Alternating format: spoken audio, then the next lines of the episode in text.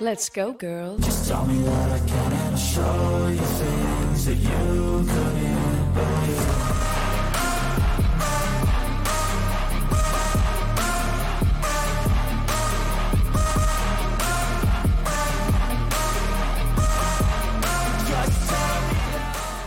Let's go. It's women talking. That was fo- the fakest let's go I've heard. There was no excitement behind that. I just got done telling you how tired I am. so, yo, let's is. go. It's women talking football, or WTF for short, of course, not to be confused with WFT. My name is Mallory Hartley. I'm the associate producer here at Dave Campbell's Texas Football. Dave Campbell's Texan Live, once again sitting in the host seat.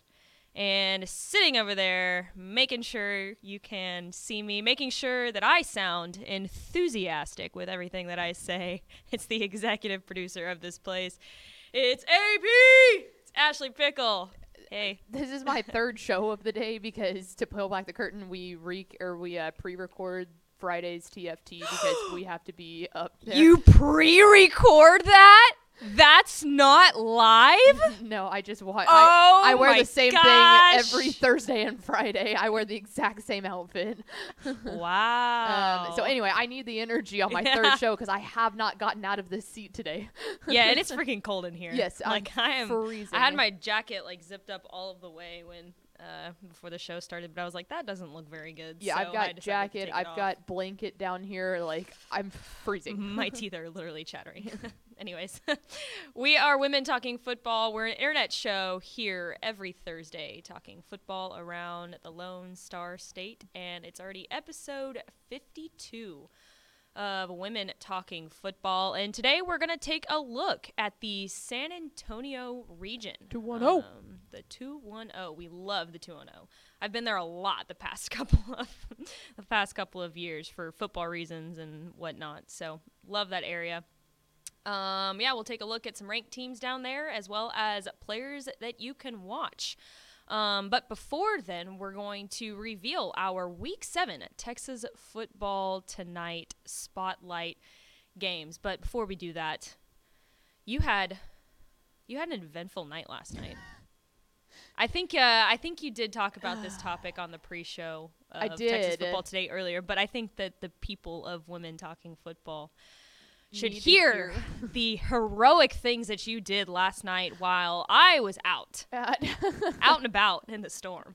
Uh, yeah, we had big weather hit yesterday, and that's a that's a common thing, especially up where we're at. Uh, and big weather up in the DFW, specifically when you start getting in the way northern part of the DFW. Yeah. Like we're kind of the tail end of like the tornado belt type of stuff that runs Right. through Oklahoma and all that. So when there's big weather, like wind is a massive factor.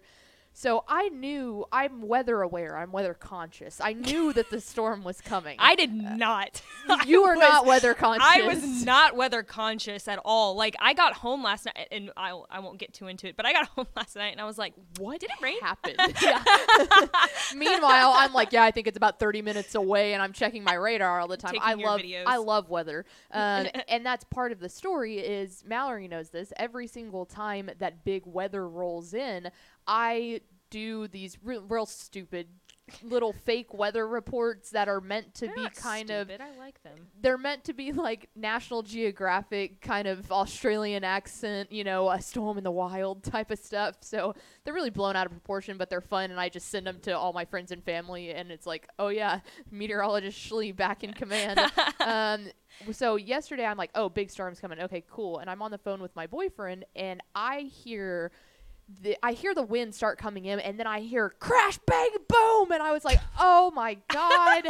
I think my Blackstone grill just fell over, and I just I was like, I gotta go, and God. like instantly hung up. And I go out there, and I I told Tepper like I've been in sandstorms and dust storms out in West Texas Uh-huh. before, and this might have been the strongest wind that I've ever been in. It yeah, was that's that's insane. absurd. So the Blackstone falls over, and if you don't know about Blackstones, it's an outdoor griddle. So the whole entire griddle top is cast iron. It is heavy, very heavy. That flew off of the grill. So the grill's upside down. The cast iron thing is all the way over there. Then there goes the grill cover. Here comes the neighbor's trash can. There's stuff floating everywhere. I'm getting dirt in my eyes. At one point, I like grab the side of the house because I almost fell over. And then I look over and I realize that the wreath that was on our front door is halfway down the street. Well, you thought that you thought that was the manhole at I first too, that had come up from the ground because of the wind. You were like, "Oh, look, there's a little manhole." Wait like, a second, "That's that's, our wreath. and so I, at this point, am able to get the grill up, and I'm still doing this in this wind. It's raining like crazy. Hail is right on the precipice of all of that. And so, anyway, then our doormat flew all the way over. We have a nice, nice little welcome fall sign that's Mhm. about as tall as Mallory is, like a wooden thing sitting up against our front on our front porch. So you're basically saying that the wind would take me as well. Yeah. Oh yeah. Oh, you would have been d- annihilated. I would have Like, been in the stream too. It would have yeeted you so far into the neighbors' households. Um, but anyway, all that's happening. I threw on two different raincoats and was running around like the frog gif in the rain. Uh, I wish you would have put that on here. That's funny. Yes. it was absolute chaos. But Mallory came home last night in in the first floor of our house. Everything was just there. It's soaking wet. I've got two different rain jackets hanging over our bar stools. And she was like, Did it rain? And I was like, I survived. Well, like I, I pulled up to the house and I could see that the street was wet, and it was like kind of sprinkling on the way back home. I went, I was in Grapevine last night, um, meeting one of my friends from college, and we both walked outside from the restaurant, and I was like, it kind of smells like rain out here.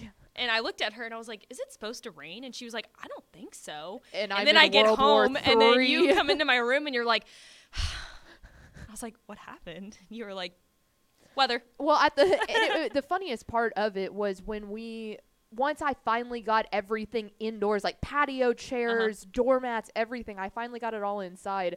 I go and I was like, okay, I need to turn on the weather and see if there if if I need to take shelter because the wind was getting so bad. I didn't know maybe tornado warning, tornado watch, like Mhm. weather aware. And uh, I turn on NBC Five and Rick Mitchell's They're doing breaking coverage, and literally there's the storm, and you always see the little eye of the storm is like Mhm. purple. He's like pointing at the purple spot, and it's right over our house, and I was like. This makes sense, and I'm This soaking wet, standing in the living room, going, "Well, I guess I'm gonna let this pass, and I'm gonna go shower." my, mo- my mom texted me last night. She was like, "Did you make it home before the storm?" And I was like, "What storm?" I I'm made fine. it home after the storm. After the storm. Meanwhile, I look like- right over me. I I look like a battered rag doll that was left out to dry.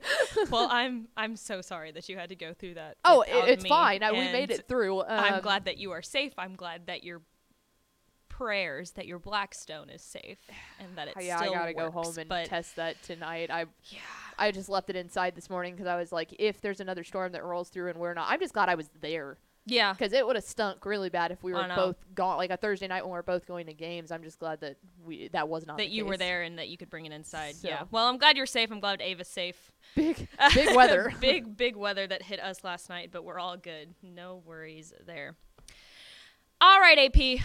I'm gonna let you take it from here. It's week seven of the Texas high school football season, which means another week of Dave Campbell's Texas football tonight, and it is time to reveal our week seven spotlight games. Let's start off hot. This one I am so excited about because it is happening tonight. How about this marquee 6A matchup there um, in District 21 6A as the 10th ranked Summer Creek Bulldogs take on the number two team in Class 6A in the North Shore Mustangs. 7 p.m. tonight. Trevor Bullard on the call.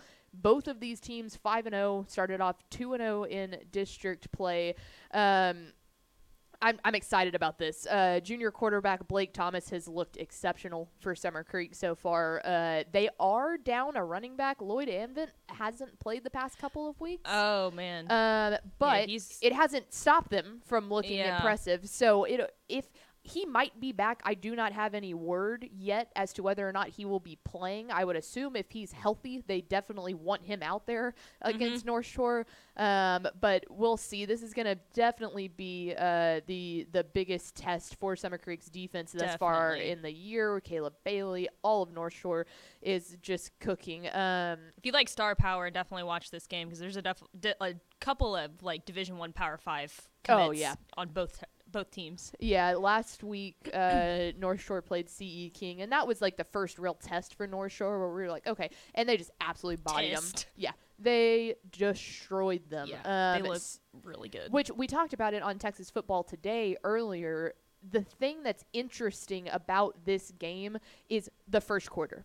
The first quarter is the most interesting part of this game because North Shore is used to just absolutely piling it on people from the moment that the clock starts and mm-hmm. then they get down in such a fit they can't come back. That's exactly what happened to CE King. They came in there ready to swing, got just bulldozed in the first 5 minutes and there was no coming back at that point because you look up and it's 17 nothing. right. So Because at that point you're morally down too, and it's just like, man, how do you even come mentally back come back from that? So if if North Shore gets the ball first and Summer Creek, I mean, it really just the first drive. I'm super interested in the first drive because if Summer Creek gets it Mm-hmm. the ball first and they go down and score, game on.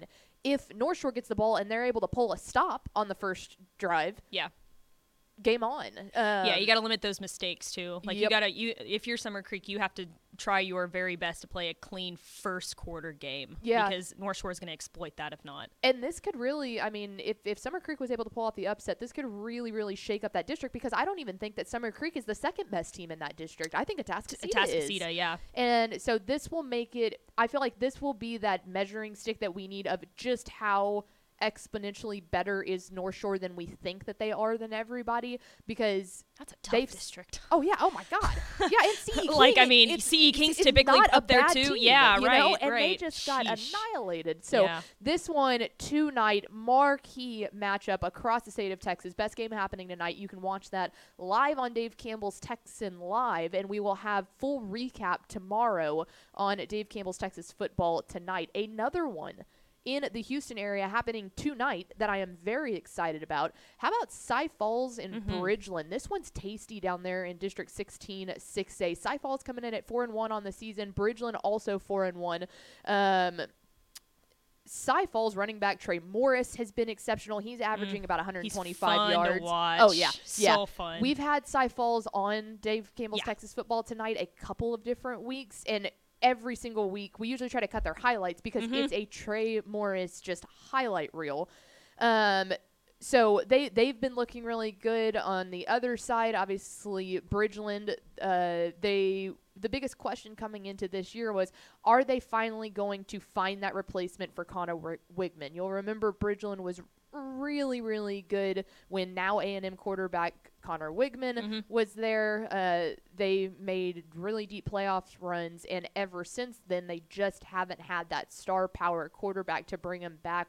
Junior quarterback Jet Lewis has looked exceptional so far. He has looked really, really good. 788 passing yards, 10 touchdowns on the year. Um, what I love about this game, and I didn't realize until earlier today, I already like the matchup. I feel like these two teams match up well against each other, but this could could be a huge game if Bridgeland is able to pull off the win against Cy Falls. Then Bridgeland in week 11, the last week of the season, is playing Cy Springs. We've talked about Cy Springs a ton. They were they have come out of absolutely nowhere, completely unexpected. Now 5 and 0. They're leading that district right now after their win against Cy Ranch last week. Last week, yes, Mm-hmm. Cyra, you're correct. And so if Bridgeland is able to pull this off tonight, I would choose to believe that Bridgeland Cy Springs in week 11 could decide the district championship in 16 6A, which is just tasty. Obviously, Cy Falls could throw all of that away, but if Bridgeland pulls it off, we're in for a fun week 11. hmm I think so too. Um, moving on now, and again, that one's tonight, so we will have watch it. Uh, who is on the call? Chris Elliott's on the call at 6:30 p.m. this evening. So go ahead and watch football pretty soon. Yes, I know. 6:30. Um, Seriously. let's stay in the Houston area as we take a look at our Friday matchups here. Baytown Lee, the Ganders, out of 5A Division One, that's out of District Eight, taking on District foe Barbers Hill. Lou Roche will be on the call at 7 o'clock p.m. from Eagle Stadium in Mount Vel- Belvieu. I like Baytown Lee's little mascot. Oh there. yeah, the Ganders. it looks awesome. Yeah. fantastic, absolutely fantastic. Like it's nice to Battle the birds. I was gonna say it's nice to see a battle of the birds that it's not just like Eagles versus Eagles. Right, right, exactly. Um, so the Ganders are looking to shake this. This one's a shake-up game because the Ganders could really shake up eight five A Division One with an upset win here over Barbers Hill. I think that you got to come in and say that Barbers Hill is your favorite. Um, this is another really deep district. You've got Laporte. Barbers Hill, Port Arthur Memorial, Kingwood Park. Oh yeah. Oh, the, Yeah, the worst deep. record out of any of those teams is four and two, and that's Kingwood Park. Uh, so Baytown Lee is at uh, three and two record, two and one in district play. Their quarterback Levy Duncan has looked good. Their senior running back uh, Taylor has given the Ganders a real big. You know, multiple levels to that mm-hmm. offense, mm-hmm. but they're going to really, really be tested on defense tonight. I'm very interested to see what their game plan is in stopping, especially wide receiver Brady Thompson for Barbers Hill. Oh, yeah, he's he's been- been the catalyst. So he's going to challenge him on the outside. I'm very interested to see how the defensive backs from Baytown Lee are able to stop him Yeah. and try and limit that offense. But if Baytown pulls the upset, that could really shake up that district. District, A yes. very, very deep, good district. Yeah, that's exciting. Um, staying in the Houston area again, we spoke with the head coach of the number 19th ranked Tomball Memorial. What is their mascot? Wildcats. Wildcats. Um, earlier. And Sam Parker was very pumped. Tepper asked him, he was like, Hey, did you think coming into this that you would be sitting here at 5 and 0 on the season? And he was like, Man, I, I thought we were going to be good, but this team has really come together and they've played really well. Uh, this offense is insane. Mm-hmm. Insane. And it's funny because the defense is just as good. The most, anytime, how do I put this to make it sound correct? The only time they've ever given up more than seven points in a game was to Klein Cain, and they beat them 79 to 33. Right. So Offensive performance is not lacking there. no, they, and I mean they've been they've been consistently tacking on 50, 60, 70 points every Yeah, single right. week. But the most impressive part of that is because their defense is playing so well. The only time they've given up more than seven points was that 33, but then they went on to beat them 79 to 33. So Right. really good. Uh, they'll have a big test going up against an offense in Klein Collins that has Tucker Parks under center. Um, Adrian Mil- Mitchell has his club rolling, and uh, they got the only time that they have lost. They got blanked by Summer Creek, but I think that this is their next big test to see how this district's going to shape out. But Tomball Memorial has been a team that has been firing on all cylinders. Very excited to watch what I believe will be a high-scoring shootout here. Definitely. Yeah, I really like that Klein Collins quarterback. I think he's I think he's committed to UTSA. Um, Tucker Parks, Mm-hmm. I believe that's his name. Um, but yeah, he's a, he's really fun. He should be fun to watch Yep. in this matchup. Um, last one here in the Houston area, and this is tasty. Let's talk about 196A again. The 25th Western Kentucky, sorry, not UTSA. Ah, the Hilltoppers. Gonna go see our friend Big Red. Correct. Um, the 25th ranked Katy Jordan Warriors taking on Katy Cinco Ranch, and we love District 196A. There's no denying that. Um, Warriors coming off a very, very close loss to Katy last week. Mhm. It was an exceptional game. That has got to be the toughest that Katy has been pushed in district in a handful of years. That was one of our spotlight games last week. Um, they ended up falling just shy, but they got off to a really impressive lead. Yeah. Their their second half, the defense just couldn't hold through, but they got off to a very very impressive lead. And I think that this one has huge implications on seeding in this district because I think it's pretty clear as of now, Katy will likely finish atop that district. But these are definitely the two best teams Yeah.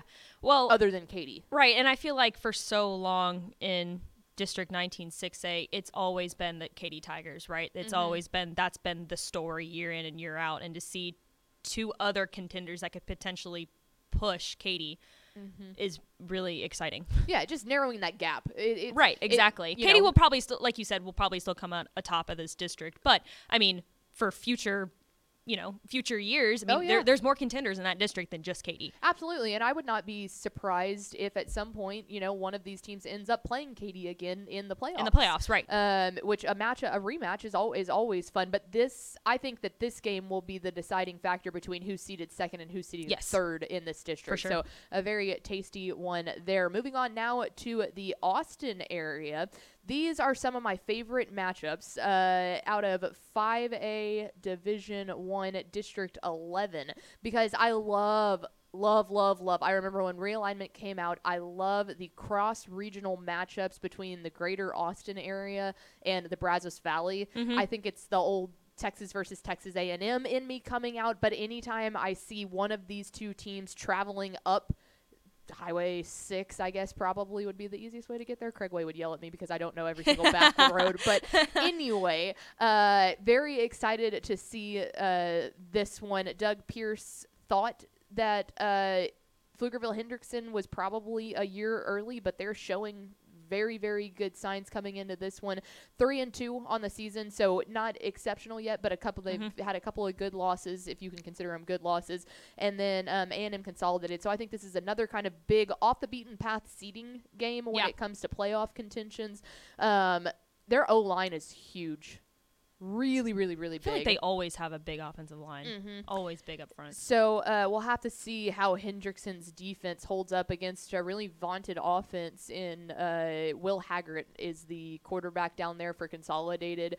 Interested to see this one. I feel like this is a very level playing field between Mhm. these two teams. So that one will be fun down there in the greater Austin area. Moving up now to the DFW we go and how about this one out of Dallas ISD District 6 5A Division 2 the Dallas Kimball Knights take on the 7th ranked South Oak Cliff Golden Bears and this it's just fun, you know, it, the same kind of thing that we're talking about with District 16 or District 19 in 6A of it's always the Katy show. That's what Right. this district has turned Always into. Always the sock show. It's always the sock show, but Kimball has looked really, really good so far.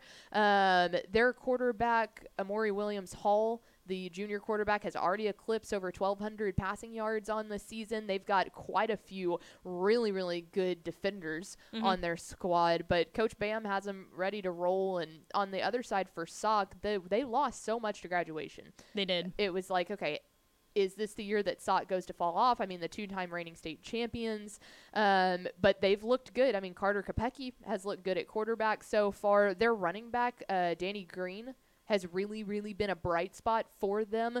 The defense is led by Brandon Jones. I mean, all of those normal names that you're used to hearing. They're only two lo- They have two losses on the season, but it's a Duncanville and DeSoto. I was gonna say they've only punched up. You know, Yeah. how do you how do you even take those loss? You got to take those losses with a grain of salt Mm-hmm. because those are two, arguably two of the best six A teams in the entire state. You Yep. know, and it's you, you can't really take that. Well, and I think their win over Parish Episcopal was really big. yeah, Because I, I think so too. Parish then like two weeks later after that they wouldn't beat China Spring. I know that's a different classification, but I mean, still, Parish is consistently the best Private private, school, school, yeah. in the state. yeah, So that's an impressive win, and I think they also had an impressive win over Lancaster too in Mhm. the second week of the season as well. So yeah. I mean, they're they a proven team. Lancaster. They did. They did. They're a proven team. It's gonna be it's gonna be tough for Kimball to I mean, this is the first time I think that they've clearly been tested Mhm. all season. Um, but this is a fun district matchup and we'll see we'll see if Kimball can hang on. Yeah, and I think it's another one where we'll see how much the gap is closing. I think Sock is Right. easily your favorite here. They will always be your favorite when we're talking about them playing anybody out Mm-hmm. of Dallas ISD. But if anyone has a shot to knock them down, I think putting your money on Kimball as the the best contender for them in DISD is probably Right. a fair bet. So excited to see that one. Uh, Tommy Yarish on the call there from Kincaide Stadium, seven o'clock p.m. We'll have all the highlights ready to go. And finally, here's a fun one. We've talked a lot about a lot of districts, but nothing ever gets better than 11 6A as the number one ranked team, the uh, Duncanville Panthers, take on district foe Waxahachie. Um, it's this is th- this to me this entire week is that measuring stick of where is the gap Yep. where do you draw the line of how good these people that we in very much anticipate to see at AT&T Stadium just how much better are they than the competition. So Mhm. Waxahachie already has a loss to DeSoto on the year. Twist my arm. I think Duncanville and DeSoto obviously are the two best teams in that district, but it does start getting interesting to see where Waxahachie's going to lie because Mansfield Mansfield High is coming in at 5 and 0 on the season. They'll meet up against Waxahachie in week 9 and then um, Duncanville DeSoto will meet up week 10. So, it'll be interesting to see how that shakes out, but seeing how close Waxahachie can get to keeping this close is going to really impact the way I feel about Waxahachie and Mansfield going into play in week 9. And I think Waxahachie too, like they've they've looked pretty impressive, especially on the mm-hmm. offensive side of the ball this year. But then you switch gears here and you look at how dominant Duncanville's defense has been this season. Now, of course, they've been fantastic on the offensive side of the ball, but I think the real story here with Duncanville is this defense. They have given up 13 points all season long with three shutouts. They just They're just so dominant. I mean, it's it's actually crazy. It really we, is. talk so much about how there's these programs like this that just look so much better than everybody. Mm-hmm. To see the number one ranked team in the largest classification look that that dominant. much better than everybody. Like I feel like Aledo's a good example of that. Or you know, you get down to two A, and as of recently, two A Division One has been like, oh, okay, two A Division Two is a perfect example of that. Like Mart, Mm-hmm. Mart has always kind of been that team that it's like, yeah, there's a lot of really good teams. Like the top ten looks really good, but if you draw a line between one and two through ten, it's not even close. Well, and here's the thing too: when you get down to those smaller classifications, you can have one player come every so couple of years that can just completely changes the trajectory of that team, mm-hmm. right? a hundred But then when you get up into the five the five A ranks and the mm-hmm. six A ranks, when all of these teams have multiple Division One Power Five prospects on their team, Yep. and to have a team like Duncanville that's so dominant year in and year out mm-hmm. is very very impressive. Yeah. Like I'm I I a- along with the rest of Texas cannot wait to see what the Duncanville mm-hmm. DeSoto game looks like because I feel like both of those teams are kind of at their peak right now. Right. And it's like all right, let's really test those waters and see where the gap is. But this is just another good one, I think, as a measuring stick for Waxahachie of where are they going to finish in this, assuming that them and Mansfield are the two other teams that are in mm-hmm. the playoffs, which mm-hmm. looks all but assuredly like it's going to happen. Right. Right. So there you go. Uh, we will be live at 7:30 tomorrow night. Dave Campbell's Texas Football Tonight. Nick Lopius, Ishmael Johnson, and the rest of the crew of UNT students bringing you the best coverage of Texas high school football that you can find on a Friday night. Come join us, and we'll be diving into those games and a ton of other highlighted games. Oh, um, yeah. and looking at scores all across the state in every single classification, six-man ball all the way up to the number one ranked team in the Duncanville Panthers. So very excited. We hope that you will join us for free on Dave Campbell's Texan Live. Yeah, we're not just Houston, Austin, DFW show. We're uh, we're trying to make it more of a state ra- statewide Wide, show. So we'll uh, we'll give you updates there across the entire state, across each classification. Again, tomorrow night at 7:30 p.m. Week seven already of the Texas high school football season. It's just flying by. I feel like It so really does. It I I can't believe that I said just said week seven. But Mm-hmm. anyways, with that being said. Let's go ahead and take a look at the San Antonio region, which geographically, this is a massive region with a final count of 74 teams. Yeah. And I would say like half of them have the name San Antonio in their name. Mm-hmm. Um, but four of those teams are currently staked ra- state ranked. So starting off in the highest classification, 6A coming in at number 12. It's Cibolo Steele, and man, they have really looked the part already this season with a four and one record. Only loss, of course, coming to Lake Travis earlier in this season, and honestly, I, I, I am just gonna say it. I think they're just gonna run through this district. Um, you've got Converse Judson, which It's just historically has been a really great team, but the past couple of years they've been just kind of down. yeah, which is just like I'm. There's no hiding this. We love Mark Soto. We're big Mark Soto fans. Yeah. around here, or at least I am. I can say personally, Mhm. and uh, obviously he's going back to to do his coach's alma mater, and they just haven't been the same Judson. Right. I mean, I saw them going off on a tangent. I saw them last year against Westlake, Mhm. and I and Craven and I were talking about like this is just not the same Same. No, ca- it's not. same Judson team. Um, and the new Braunfels, they they're kind of down this year. Um, and then San Marcos too. I just I really think that typically this is a really strong district, but Mm-hmm. this year it just seems like Cibolo Steele is probably the clear favorite to come out on top there. And I think this team's just been a clear powerhouse in the San Mm-hmm. Antonio area the past couple of years now. Um, they just have so much talent on Well, both sides of the ball. Man, and I think like we knew how talented Cibolo Steele was going to be this year. They're massive. I mean, You've seen them in huge. Yeah, yeah. I saw them in person last year. last and year. you walk down there, and I mean, just the lines are huge, Huge. and ev- everything about it. But when they blanked Brennan. 52 to nothing in Mhm. week 1 of this season. It was like, "Oh boy." Well, and that was like that was like a spotlight game too Yeah. across the state. Like people were highlighting that game, like this is going to be a good game to Mhm. watch, you know. And then Cibolo Steele just comes out and says, "Hey, nope, it's not going to be a good game." But I think too their their win over Midland Legacy that that was the one that did something for me. Mm-hmm. Obviously, you go down and you lose to Lake Travis, that hurts. But the chances of them seeing Lake Travis again in the playoffs is huge. And Mhm. guess what happened last year? They lost in the regular season. They came back Won. and they won in Mhm. the playoffs. And I would not be surprised if that ends up being the case again. But seeing them go up really against a team in Midland Legacy that's built like them, Mhm. that's a very strength on strength matchup. You've got the huge offensive lines, you've got the huge defensive lines. They're going to pound the ball down your throat. Seeing them go up and and obviously that's a long trip for Legacy, but Mhm. I mean they they looked great and I I think I would put my money on them seeing Lake Travis again in the playoffs and very interested to see how that one shakes out. Right. Well, and I think that region too is just a little bit weaker than Mhm. it usually is, with Westlake being a little down this year and Lake Travis as well. But yeah, like you said, I mean, the chances of them meeting are very high, and pro- it's hard to beat a good team twice, you know? Yes. So I would say that's a 50 50 shot of Cibolo Steele coming out on top. And I, I was wrong. I said it backwards. Steele won in the regular, Regular season, and then they lost. That's who they lost to in the playoffs in the playoffs. year. Yes, yes. But they lost on a literal last second right, field goal. Right. It's always a toss up between those two teams. And, Yep. um, I think they've got a good good case to maybe possibly win out that region Mm-hmm. this year. Um, but they play New Braunfels this week, another district matchup. Should be a fun one. Number 20, San Antonio Reagan.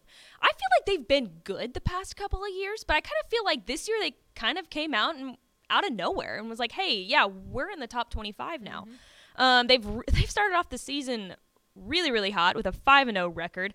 Big win over I know this is punching down a division, but big win over Smithson Valley Mm-hmm. um, in week 1. Very very impressive win there. And coach Hamilton has been the head coach there for 7 years, and I just feel like year year after year they've just gotten that much better and that much stronger. They're a really balanced team with just talent on both sides of the ball. Um, and they've got a really, really stout offensive line with an impressive one-two punch in the backfield with Pryor and Cap- Cappuccio. Had to spell that out.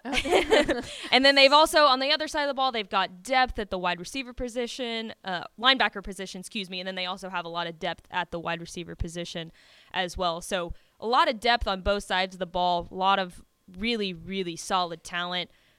It's a fun, it's a really fun district because it's just a bunch of San Antonio, deep, deep, deep, deep San Antonio schools. Um, but the real test is going to be when they play San Antonio Johnson here next week. Uh, I this week they have say- San Antonio Madison, but next week that's probably going to determine the District 28 6A champion. Yeah, they've got a. I mean, they've got a tough stretch here because you look at that starting next week. You got Johnson, you've got Churchill, who is Yeah. no one to That's not a cakewalk, over. no. Um, you've got Roosevelt coming right after that, Mhm. and then Brandeis. I mean, every single one of those teams. Where's Brandeis's record? Three and three. But I mean, when you look at the stretch of Johnson, Churchill, and Roosevelt, all of those teams are very much capable of pulling an upset. Right. Um, but yes, I they've gotten out to a very impressive start. I think we'll know a lot next week after they play Yes. Johnson. That's going to be the real test there. But even if they beat Johnson, you cannot trip up in the rest of those games because that's where they could get got. Right. They win this week against Madison, and then they go. If they beat Johnson, great. Churchill and Roosevelt are absolutely going to have something to say about that. Like you have got to keep your foot on the gas, Right. Uh, but yeah, next week against Johnson, that's a fun one. Yeah, yeah. Definitely don't want to sleep in that district because you're going to get got if not. Moving on down to the 4A Division 2. Oh, no, just kidding. Sorry. Smithson Valley. Five A Division One. 5A Division 1. I did not. Uh, they so they're four and one, obviously, with the Yeah. loss to San Antonio Reagan, and they've, I mean, they've looked really. I mean, good. they've just been they've been they were dominant last year. They've been dominant this year. I think they have a lot too returning on both sides of the ball too. I don't. What is? Would you say their record was? Their record's four and one. So Four the, and o- the only okay. loss was week Which one was against to San Reagan. Antonio Reagan, And two, right, it was right. By, it was a, it was a one point loss. Right. Right. Um, but no, I think that they've looked really dominant. The defense has looked pretty good. Uh, I think the win. Say what you will about Canyon, New Braunfels Canyon. Eh, I thought that was a good Yeah. dominating win for them. 42 to 21. I thought that it showed some grit. Uh, I think the win over Harker Heights is is Mhm. playing out pretty well too. Um, but Smithson Valley has been another one of those teams that it's like, would that be the team from San Antonio to make Make it to AT&T Stadium. yeah, and I and I don't think I don't think in 5A Division 1 that that's looking likely, but I think that they can absolutely take that region and run with it a little bit. Right, definitely. Because I mean, eventually you're gonna probably run into Aledo, who's just been the powerhouse there at 5A Division. well, that yeah, that wouldn't be till the to the state state, right, right. But I mean, again, I think they definitely could make some noise too in that region, um, and you know, possibly make it to Yeah. AT&T Stadium. Let me see here. I, I do want to look that up real fast. So 5A Division 1, you're looking at pull up the rankings. Let's see. Out of Region 3, boo.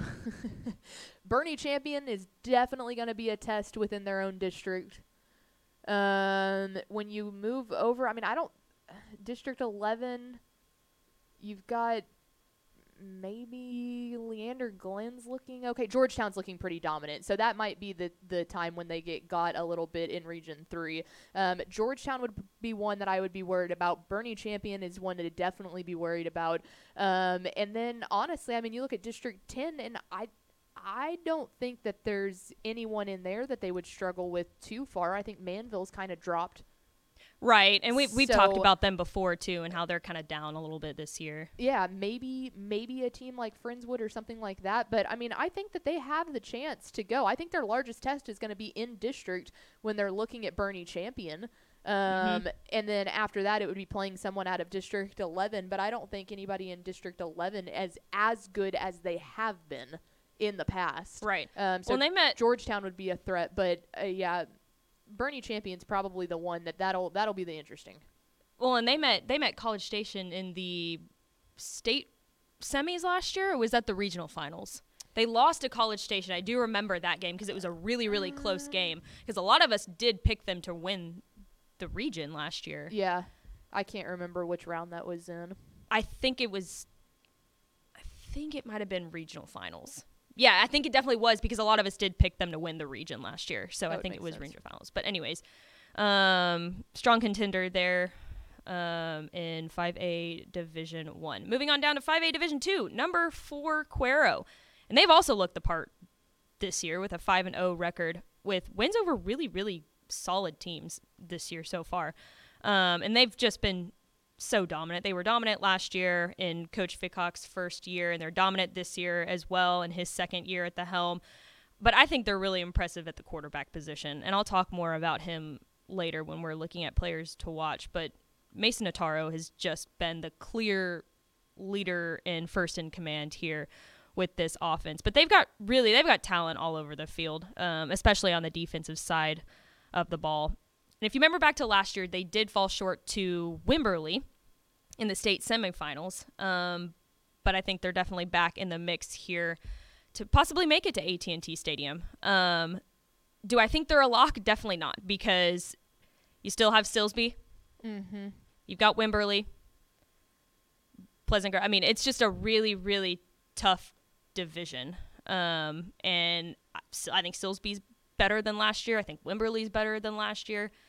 So no, it's definitely not a lock, but you can definitely throw Cuero in the mix there.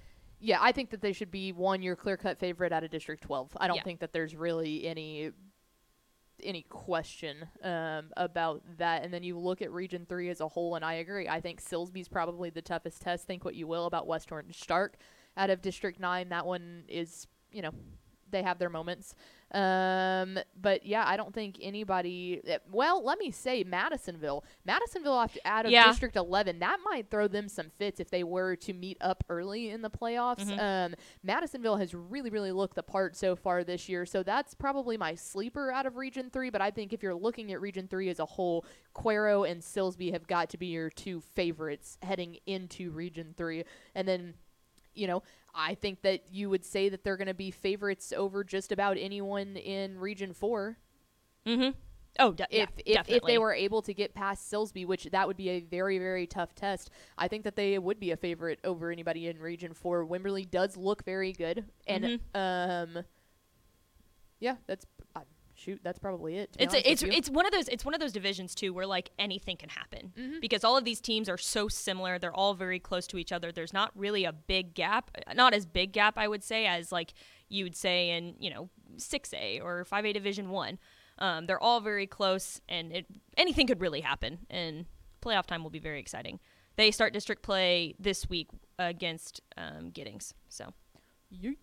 And then to close it all out, all out, 3A Division 2, checking in at number 7 is Poth. They currently hold a 4 and 1 record, only loss coming from Blanco, which of course they were punching up a division, so take that as you will. They've looked really good so far, only allowing 21 points in the last 4 games and they had to they had to replace a lot um uh, especially in the offensive backfield there, but I don't think this team is is as deep as they were last season when they did make it to AT&T Stadium.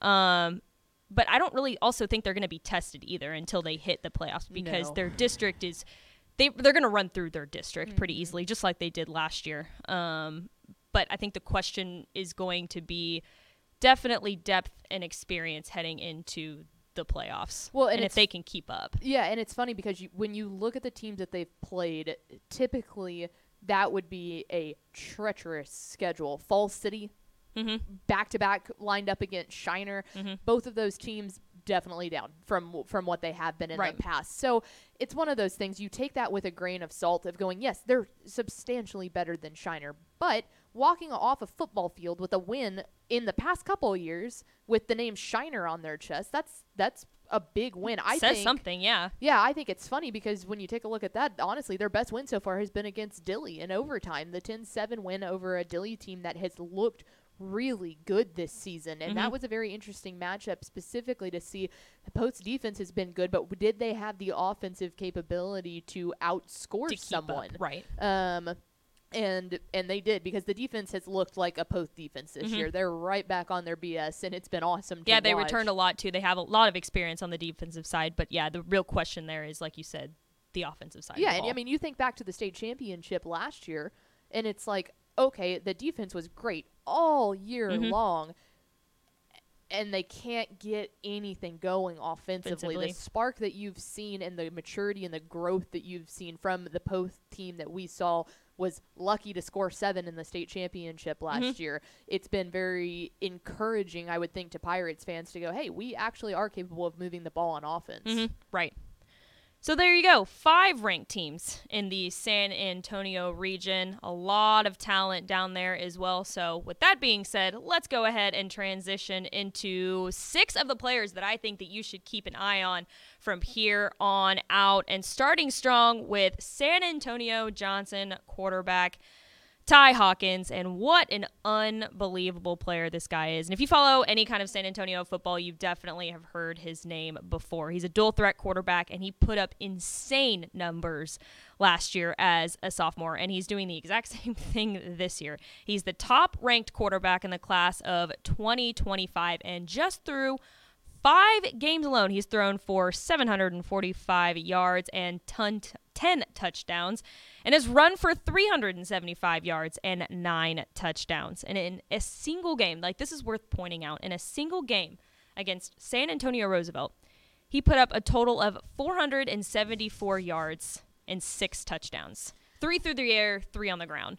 That's that's absolutely insane. He is a true dual threat. We saw him at 7 on 7 this year and he looked just as impressive and he's currently committed to play in Fort Worth for the TCU Horned Frogs. What a get for Sonny Dykes too. I mean, I will never forget the first time that I saw Ty Hawkins play because it was at the Yeah, uh, the Alamo Pigskin Dome, right? Classic last year Right. in Week One, and me ish. Step and uh, Gabe Brooks were all sitting there, and we're we're getting going, and it's like okay, and it's like Mhm. whoa, whoa, whoa, whoa, whoa! Did that guy who is that this? throw? Well, and he was a sophomore last year whoa, too. Whoa, whoa! Did he just make that run? Like, yeah, Who is this kid? right. And then we found out it's a sophomore, and at that point, Gabe Brooks. I was like, wasn't that when his 247 recruiting oh profile was created? oh was my created? God, his Yeah. he was just licking his lips That's because it was like, man, this rocks. Ty Hawkins is our our darling boy, and, Yes. and he he's something special. Yes, definitely. Moving on down to Cibolo Steele, wide receiver Royal Capel, another junior. I, going through this list too, there's a lot of juniors, a lot of juniors on this list, a lot of young talent to keep your eye on. Um, but again, he's a junior. Coach Signs says he's a smooth route runner and he's just a tough one to bring down. Standing at 5'11, coming in at 180 pounds. He's got a good build and a good frame for a D1 receiver. I think he's got a breakaway speed and excels in yards after the catch. 30 catches for 374 yards and two touchdowns already on the season for this athlete and he's got multiple division one offers from programs like oregon and oklahoma and baylor and houston definitely a division one power five talent there in royal capel Mm-hmm. Moving down on in the list converse judson safety miles davis powers has him ranked as the fifth ranked safety in texas and finished his junior year with 38 total tackles, four interceptions, and six pass breakups. He's a hard hitting defensive back with an eye for the ball. He's really, really good at reading offense as well, and he's always in position to make a play. Um, he runs track for Johnson as well, so saying that he's fast is probably a little bit of an understatement. Um, I think that he was a part of their 4 by one team um, that made it to state last year. So, again, very, Oh, yeah, very fast speed for days. speed for days. The senior's currently committed to play at Texas A&M, and he chose the Aggies over programs like Texas, TCU, and USC. So a big get for the school down the road for them. Keeping on with it, The mules. Alamo Heights athlete Michael Terry III.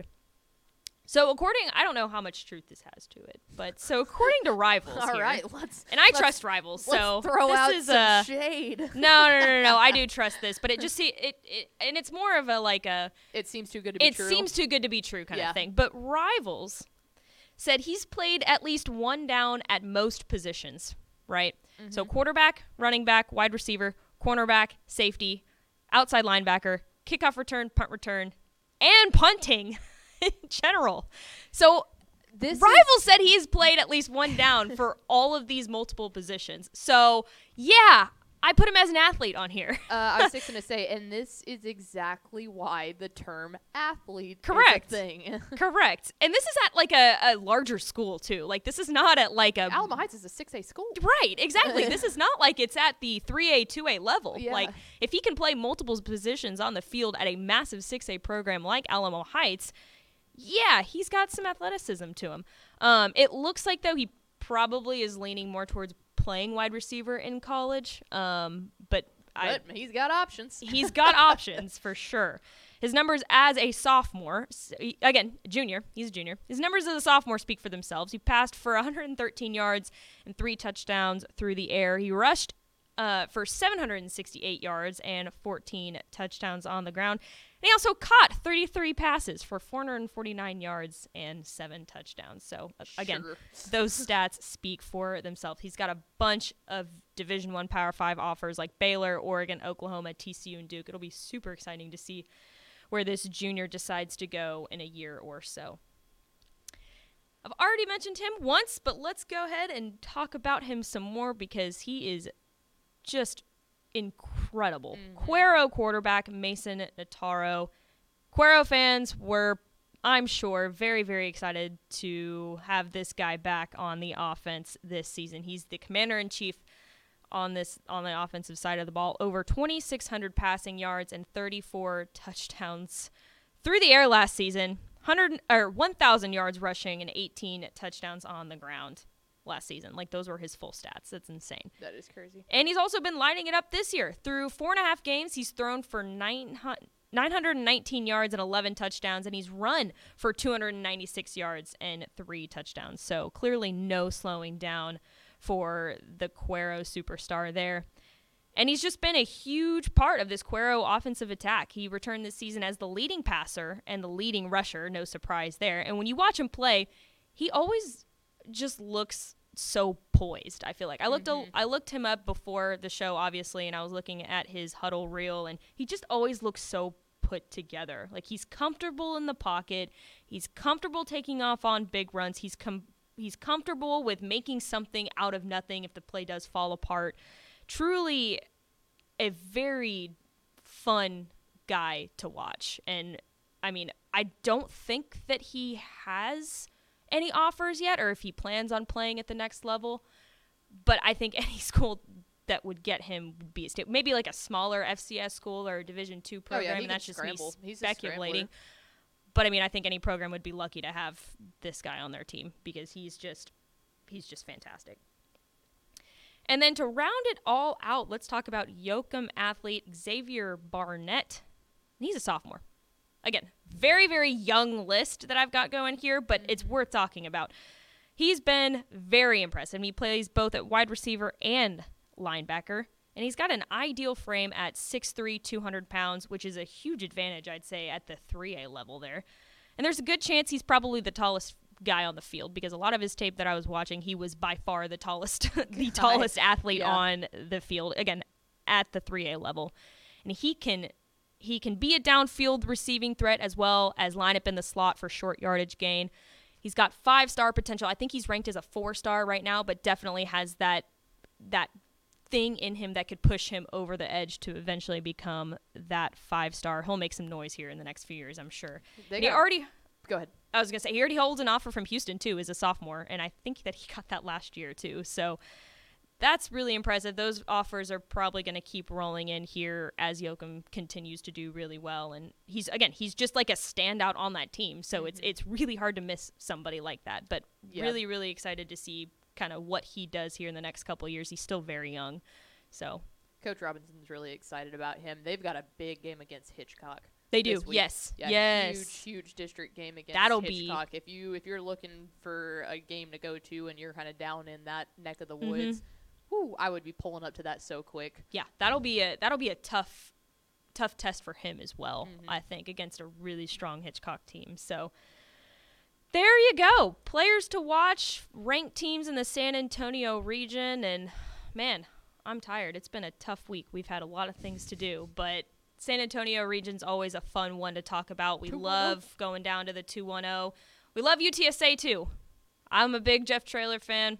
I love the birds up. So, fun region to talk about. That's all I got. Do you have anything else? No, Nothing else. I think you covered it all.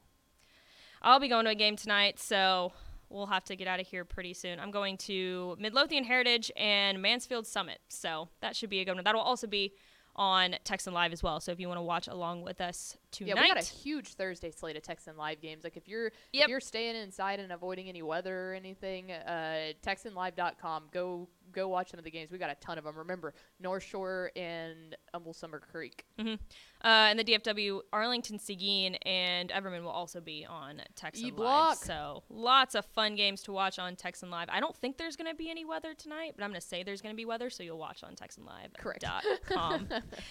Thanks for following along with us. You can subscribe to us on Apple Podcasts as well as Spotify if you ever choose to do Spotify. we will be back next Thursday at 2 p.m. to talk more football around the Lone Star State.